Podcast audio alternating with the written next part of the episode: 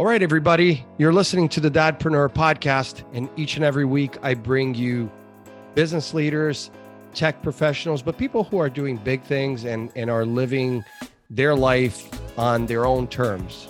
Today we have Indiana, also known as Indy, from the UK, but she's in Spain right now, and she's got this great co- company, a real startup in the fintech uh, world uh, called WeDo. We're going to talk about that later in the podcast. But first, I want to introduce her. She's got a great story, uh, great career. She's got three kids, grown. I'll let her tell you all about that. But I, I, what I'm really interested to learn from her, as I think many of our listeners are, is early on, how did she get started? Was she in tech first or a different career and then pivoted? So without further ado, I want to welcome you to the podcast, Indy. Hey, thanks for having me. It's great to be here. You're welcome. Yeah. So tell us early days. Like, how did I know you weren't in tech first? You were a, a musician. Is that correct? Um, hmm, which came first, the chicken or the egg? I, I started my career in tech, uh, and I went into music when um, you know my kids were really very small. Um, you know, I had a, a bit of a a, a divorce, and uh, so I took my kids uh, on tour with me and decided to become I decided to become a musician and, and got a record deal, just like any mom with young children would do, you know. and yeah, that sounds that sounds like the likely choice there. And tell us what type of music did you were you singing or were you playing instrument? Talk to us I about was that. I was this I was singer songwriter. I'd written Okay. some songs. I was really trying to pitch my songs. My intention wasn't necessarily to perform them as well. Uh, but I ended up getting a record deal and uh, I got to go on tour and I got to uh, you know publish an album and do lots of, of fun Very things cool. and bring my kids along with me. Um, and then I, I went back into tech shortly after that because there was a big gap in um, the music industry where um, really the the birth of the MP3 and piracy, uh, they're a big hole in the market, and so started a streaming and downloading service really in the early days. Uh, we're talking before before Spotify or you know Apple Music or any of those services, um, and that's kind of that was my first really big tech platform that we built. We built that up to about 14 and a half million users. So Wow, that's impressive. Yeah, the the music industry definitely. I think that that in tech early days, like when I was in college, we had Napster. So that's uh, 1999, 2000. And so when I tell my kids these days that we, we we had to like you know just download it that way, not pay for it. Artists weren't getting paid, and then there was that sort of that evolution where here's where we are today with Spotify and others. But which is great for podcasters as well, right? absolutely, yeah. but you get to monetize and and and uh, be able to entertain people. So okay, so I thought you had started in music first, but so go before tech. Then were you when you were growing up? Were you doing music already? Yeah, I was. And I was also doing tech. Um, as a young kid, I had a speech impediment um, and I had a stutter and I, I had to see, a, you know, what do you call them? Orthophonists, the people that sort out your your talking issues. And I spoke out the Mhm. side of my mouth. And uh, that was around six, seven years. Um, I had to kind of fight this problem I had with um with speaking Mhm. and and I, I overcame it i think and music helped me and that was one of the things my speech therapist had encouraged is that i'd go home and write a song make sure there's lots of s's in it because i spoke out the side of my mouth you know? I sounded a little bit like sylvester the cat probably. And um yeah that was kind of part of my life. Um wasn't my main unique interest but was something that probably relaxed me or chilled me. Like you know i could evacuate emotions as a teenager and as a young child uh, through music. Yeah, and I think that um, tech also. I know a lot of kids who I mentor who choose tech for that reason, right? Like they're they're trying to work out their issues, and when they get into coding, they get lost in it, you know. And Mhm. it's really really beautiful to see that. So you know, fast forward a little bit after your tours, and you came back home, and you said, "I'm getting back into tech." I'm a sounds like at that point you were a single mom, um, raising your kids and trying to be in the tech world. What was that like for you? Because I know the tech world hasn't always been friendly to women. Yeah, I mean, it was my own startup, so I wasn't trying to get a job or anything. You know, I was in charge of my destiny. Um, and I've kind of lived my life a little bit that way. I've Mm-hmm. never been kind of that nine to five job person. And that's just allowed me freedom, flexibility, time to spend with my family and to kind of organize my life on my own terms. Mhm. Um, and I just, yeah, I guess I've always been like that. Um, you know, I had a couple jobs at university when I was a student, but eh, other than that, I don't really do jobs. Um, create. I like to create, and I think you know, creative minds, people who are innovative, uh, we're all similar in that we we want to do something that makes an impact and, and does you know helps people. Um, Mhm. fundamentally, that's kind of the pattern. That is the pattern throughout my life, I suppose. That uh, I want to develop things that either change people's lives or enhance their lives or made things better. Um, and you can't do that as easily if you're employed.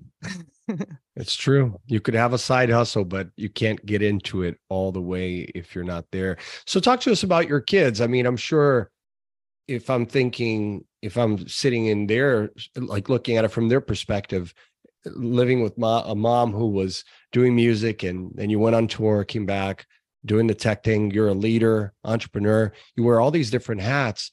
How do you think that has benefited them?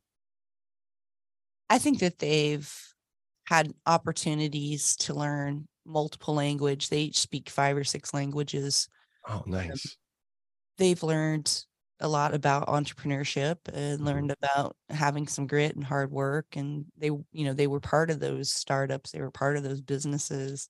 One of our businesses, they like lined up all their friends and they helped pack uh, goods and things, you know, um, when we were doing a, a business, a beauty, a beauty business that was Mhm. uh, selling all over the world.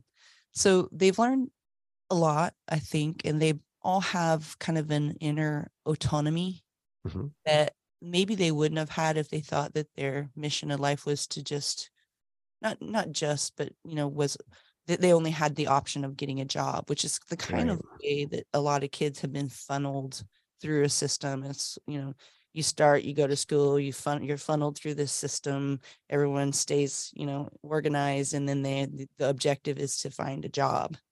Um and i think they had the advantage of seeing a different side of of that you know Yeah, I have to agree with you. Absolutely. I mean, for me, I grew up with parents who were entrepreneurs, but later in life, you know, worked for companies for 20 years and did their own thing.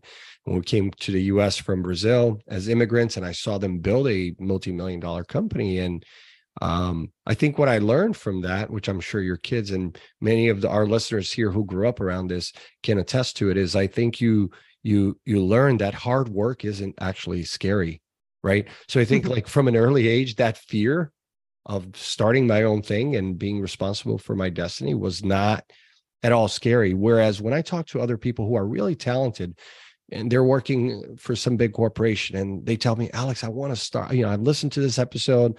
I, I'm inspired, but uh, I feel scared. I don't want to start. What if I lose everything? I can't. I Mhm. never had that fear, you know. Um, and so I think that may that might be one of the things that I think growing around the, an entrepreneur parent is is one of those things that you you just don't have the same uh, fear of hard work and and taking risks. Wouldn't you agree? Yeah, I think, you know, for me, the riskiest thing that you can do is have a job and rely on someone else for the way you way you live your life or manage your Mhm. day. Um, that's a that's a big risk. I say that, of course, but we we employ people and Sure. they do that.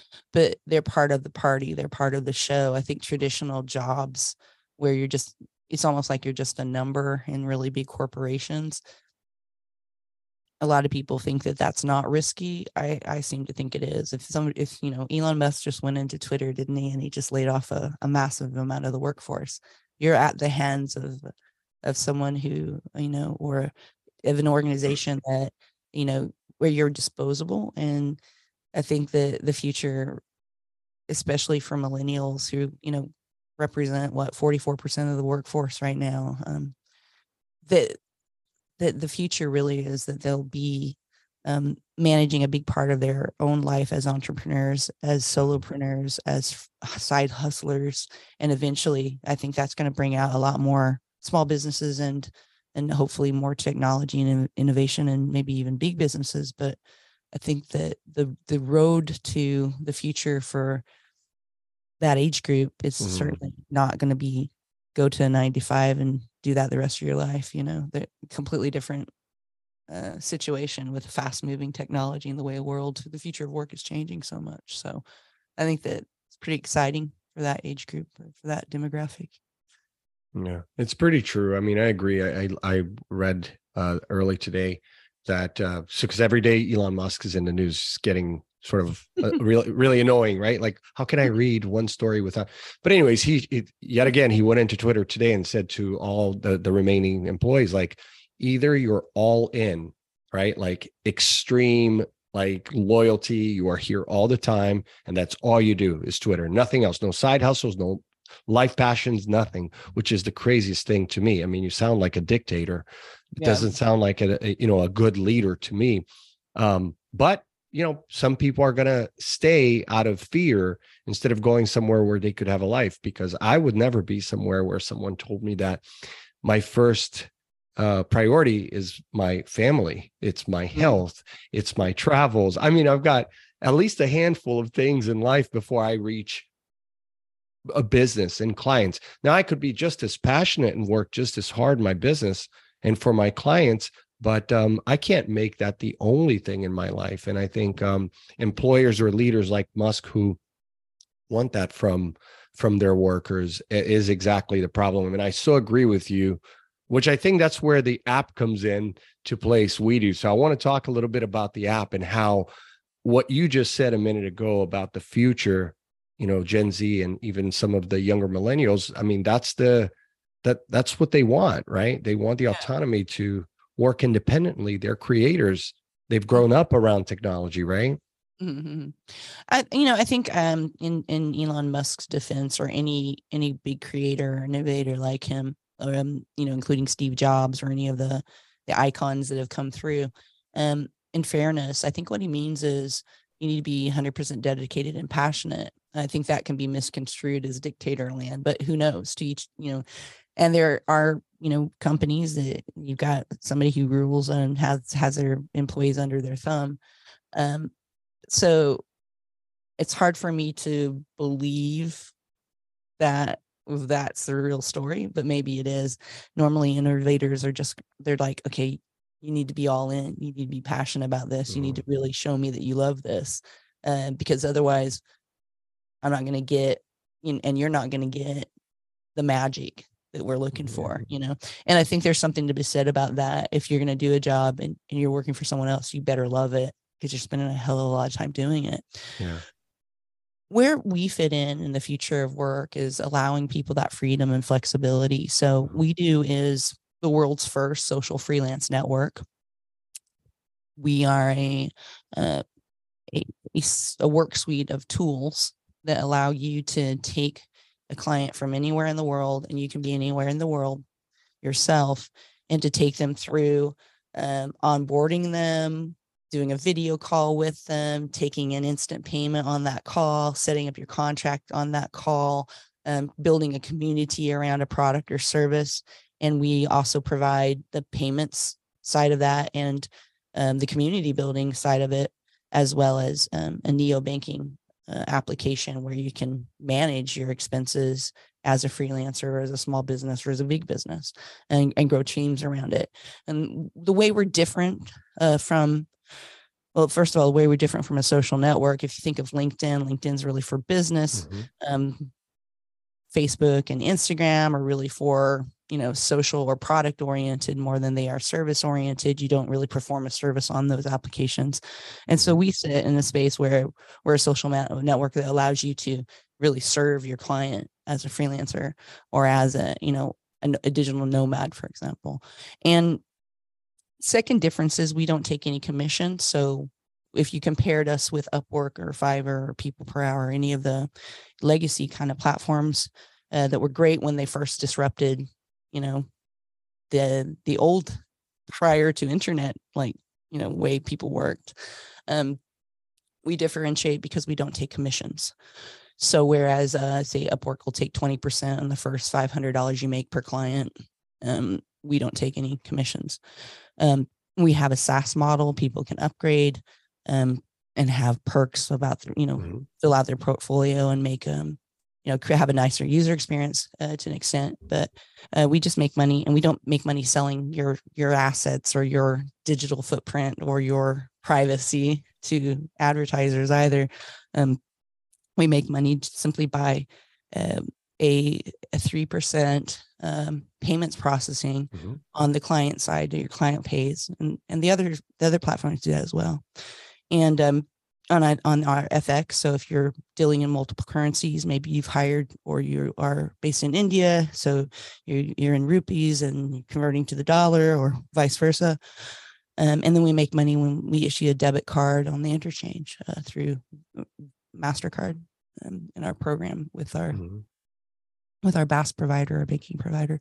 So um, our model is completely different. We're not we're not trying to be a fat middleman at all, and Mhm. we're not uh, in the business of uh, taking high commissions at all. And we're we're really in the business of, of empowering people with massively cool tools that they can just take in their pocket and use. You know, so it's it's pretty exciting.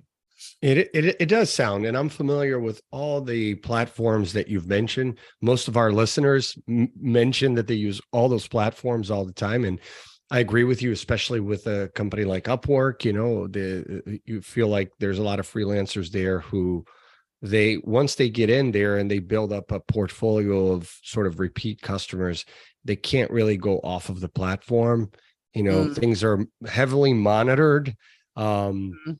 and and and so there's checks and balances so that the company can keep on making money and and that's their model i'm not saying it's good or bad but i think what you're talking about um for those who are not familiar with these platforms i think you're uh, you're giving the creator the ability and freedom to do it to to really run their business and then you're giving them all these tools. What i really like about WeDo when i was uh, testing the app was that community that you're talking about. So there's that social sort of linkedin feel to it where i can connect with people and bring them together which i think is very helpful because it's one thing to send a, a new client who maybe you're in the process of signing a contract with and send them to like LinkedIn or Facebook so they can see your reviews or maybe what a client said. But to have that all in one place, I, I would imagine that the conversion rate for your, let's say, leads coming through would be higher Mhm. uh, than if you have to send them here, there, and the other, you know? So, Yeah, and there's also no worry about circumvention. I mean, one of the things that some of the other platforms do is they penalize you if you want to have a phone call with your client. You know, they're like, "Don't go off our app." You know, that's and and the point is, you know, f- in order to serve a client well, it's great to get to know them, understand the problem that you're solving for them, no matter what that is, how you can, you know, create something for them that really, you know, hits the mark um, and and you have to do that through communication. And so uh, applications and platforms or marketplaces that limit communication kind of worry me you know? Um, and then the second thing is uh, freelancers often work by themselves. And so it's a lonely um, a lonely atmosphere. And part of the problems for them or the part of things that you know would would be beneficial for them is to really get to know other people who work within their vertical so that there's kind of a fear of missing out there right? If you're not working for say a design agency and you're a designer you know you're missing out on maybe all the stuff that's new and upcoming and you get that from collaborating with colleagues uh, in a workplace not necessarily as a freelancer but if you can mix with a lot of other freelancers who are in your vertical can learn so much you can collaborate you can help clients even more you can ask for advice so maybe from people who have more experience than you or help or mentor others and i think that's pretty powerful uh, when you're working as a solopreneur or a small business to have access to that kind of community as well That makes sense. I I also think that in the way you guys are different, and I'm specifically thinking of a few music uh, marketplaces that Mhm. I've had clients who spend quite a bit of money to generate leads from, like uh, Gig Salad, um, Mhm. Gig Gig Master. Um, so uh, uh, jazz musicians, you name it, right? DJs, wedding planners, whatnot mm-hmm. um, and they pay quite a bit of money for the lead on that platform. And okay, so that's great. But what I've always been a fan of, Indy, is really your own media. So mm-hmm. The idea of never social first, right? Just always bring people to my website first. For my clients, I do the same. I say, yes, you have to do social. Yes, you have to do email. You have to do all those things, video. Mm-hmm. But you want people to come to your website first. And then you you can protect their data that way and you can give them the best experience with the least amount of friction to me it sounds like with WeDo i would be able to use the software this saas platform to empower my own content right? So like i have Absolutely. my content here. Now i can just bring them here. And perhaps for those musicians out there they they they may say you know what? Now i can do end to end in one place. And then mm-hmm. I'll still maybe like run ads, pay a, you know some marketer to run ads for me, but do that whole transaction there because when when you have to go through marketplaces, it it dilutes the the the relationship in such yeah. a huge way. Mm-hmm. Um, and the the marketplaces aren't going to go away. I actually wrote a book where I lay out um, I think 200 plus marketplaces in every industry you can imagine around the globe, right? And mm-hmm most of the big marketplaces are owned by a, a half uh, half a dozen companies. yeah, know? like Internet Brands is one, and mm-hmm. so you know it's it's not good for the buyer and it's definitely not good for the creator. So I love what you're doing to be basically empower that creator with this extra yeah. tool the idea whether you're a creator or a business on either side you want to build community and you want to have I don't want to use the word ownership, but like a sense of ownership of this is my community. I've built it. If I needed to take them away and move them somewhere else, I could do that, which a lot of social media limits you uh, from doing. With the idea we do is that you can actually build your community. You have access to um, their phone numbers because you're interacting them with them through through phone numbers. So you have access to to that, and you have um, unlimited access. So if you wanted to start, um, like for example, uh, let's say you're doing a call on Zoom. When you leave that call on Zoom, you may have a thousand people on that call on Zoom. You may have invited them through maybe Eventbrite or something else, but ultimately that connection at the end of that Zoom call is gone until you set up the next one. So you're moving from different platforms. You're maybe using email mm-hmm. or Eventbrite or something else to continue that communication. Whereas with WeDo, you can have that communication. Mm-hmm. You can move them and send them emails or SMSs or whatever. But within the platform, you still have that communication thread. You can keep keep communicating them, turn that back on, bring them back, add more people, build a community around that, and create groups. Um, and that, that. way, but keep them all in one place. So when you are trying to monetize uh, or maybe test a new item that you've you know maybe you've written a new book a new ebook on how to do something right? You can test that on a segment of your of your market and then continue to to test you know what's working for me what's not working for me and monetize without the pain of heavy commissions um, and i right. think that i think that's what the world needs they don't need more middle fat men marketplace type type vibes um, in a world where over half the global workforce is going into freelance and side hustles. Uh, Absolutely, I you know I I almost feel like you could really uh, obviously you're trade you're you're taking payments there so I, a lot of the crypto guys would say your platform isn't decentralized but i mm-hmm. really feel like everything that we're talking about here and giving that to the business owner helps decentralize some of that in a in a big way right? You can use crypto payments and de- and, be, and use a decentralized system and still uh and still monetize as a platform. I mean okay. obviously platforms have to make money in one way or the other. But um in our system uh, especially moving into a web3 scenario and even with blockchain or crypto payments um, added on um, you still you still need to to create a space that isn't isn't eating into half the global economy right in such a huge way. I mean 10 20% is huge commission wise and it's always it passed on to the end client and what does that do right? Right. just it's a vicious cycle. Um, and, and that has that can't happen and the penal it's like penalizing people for being entrepreneurial if you think about it, because if you're a freelancer, you have to pay taxes you're paying this commission you know nobody's mm-hmm. nobody's asking employees to give up 20% of their income to the man right so mm-hmm. you know before tax um well and yeah i think it just needs to happen so. well and and to that point um that's that's why i'm not a big fan of amazon for that reason um my marketing company when people come to me and say i have a great new product let's say it's a lifestyle product mm-hmm. um I said, great and they want to do Amazon. I'm like, okay, so that's not a business. I mean, you could call it a business all day, but Amazon owns you. They're just it's the opposite. They're giving you a commission a commission on what you're selling on there. You think it's a business and I personally have had clients who have lost half their sales overnight because of a series of changes that Amazon makes and then they're going, "Oh my god, there goes my revenue." And I'm going, "We always talked about doing your like most of your sales on your website first. You never mm-hmm. wanted to do that because it costs more to do that in marketing. So mm-hmm. you have to, to depend on Amazon and shipping FBO and whatnot. And that's great for like a startup. But once you grow, you want to be independent. And so you look at companies like Patagonia or Nike and many others who left Amazon for that mm-hmm. reason because they they they saw the writing on the wall, right? That if you're yeah. selling your product on Amazon, it, it's more of a partnership with Amazon, which there's nothing wrong with that. Yeah. Right.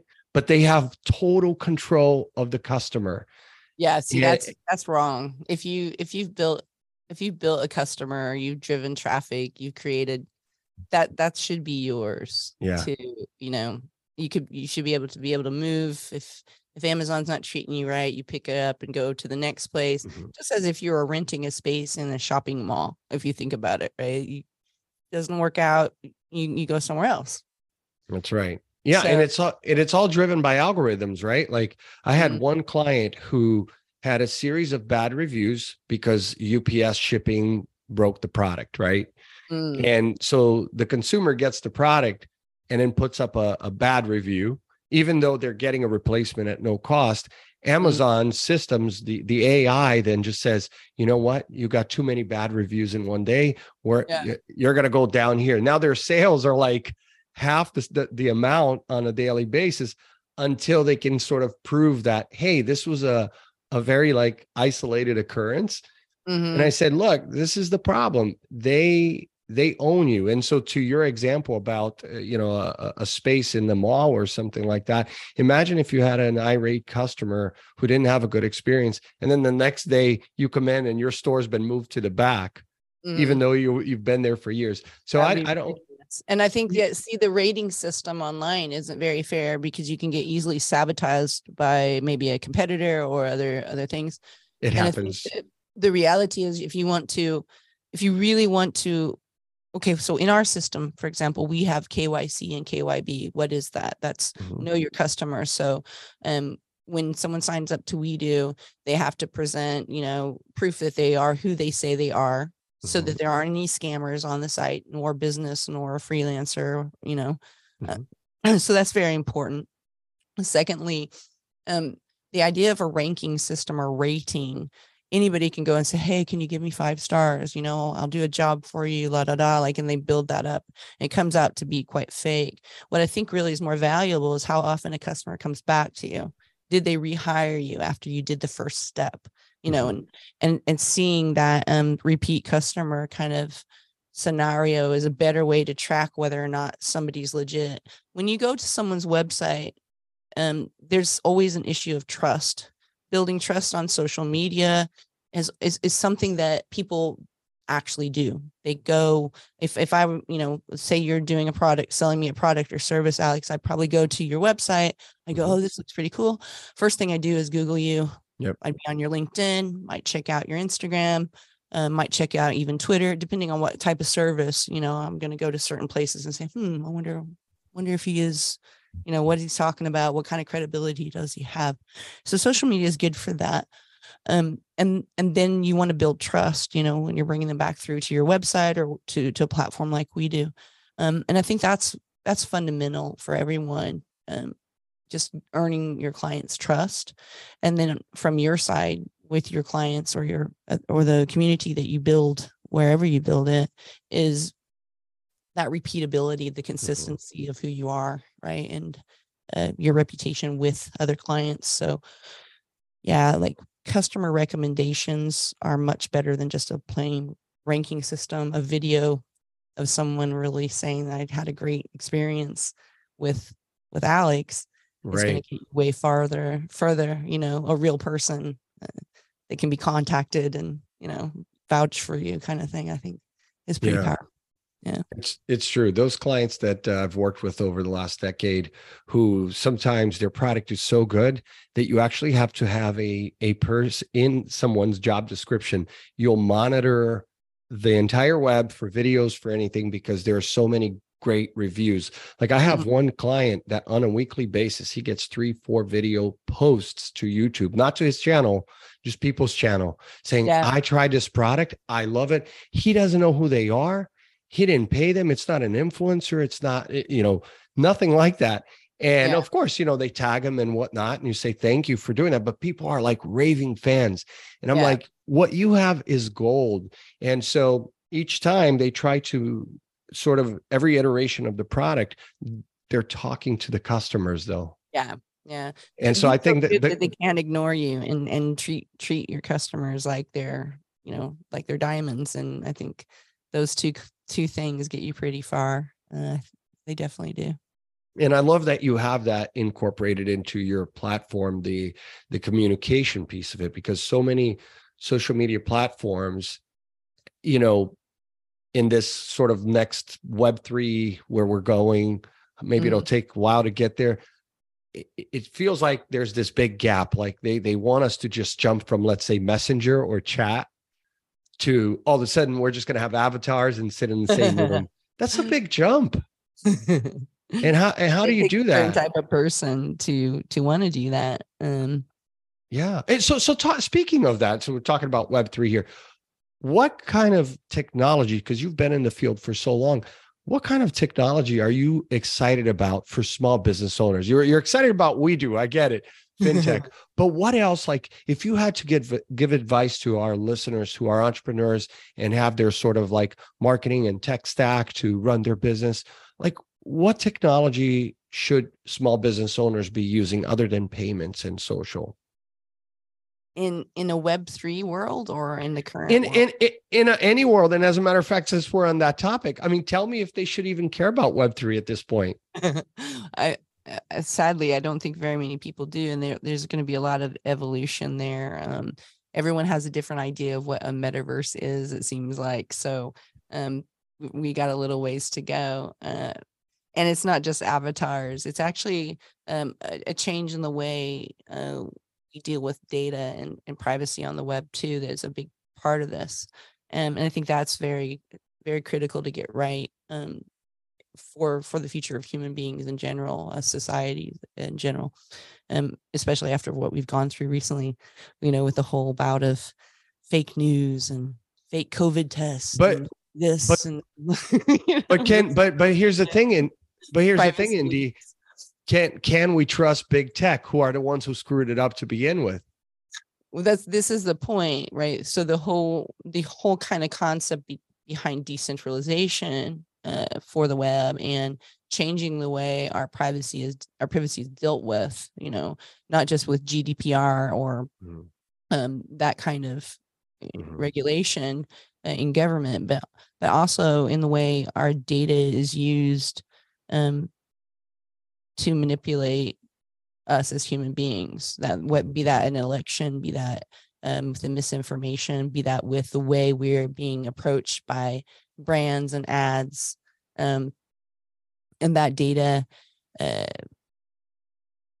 isn't empowering our own selves even though we're creating it. It's being used by big tech. And of course i don't believe anybody should trust big tech uh, because until that becomes the reality protection of your data and you have ownership of your data um, i don't think anyone should trust anybody with mm-hmm. your data right? You want to be able to protect that as much as possible and and you know that's really fundamental to how we will move forward as societies in the future i think and i think that's that's why if web3 takes a little bit longer none of us should be sweating it, you know, because the, right. the point is to really figure it out the right Yeah. way.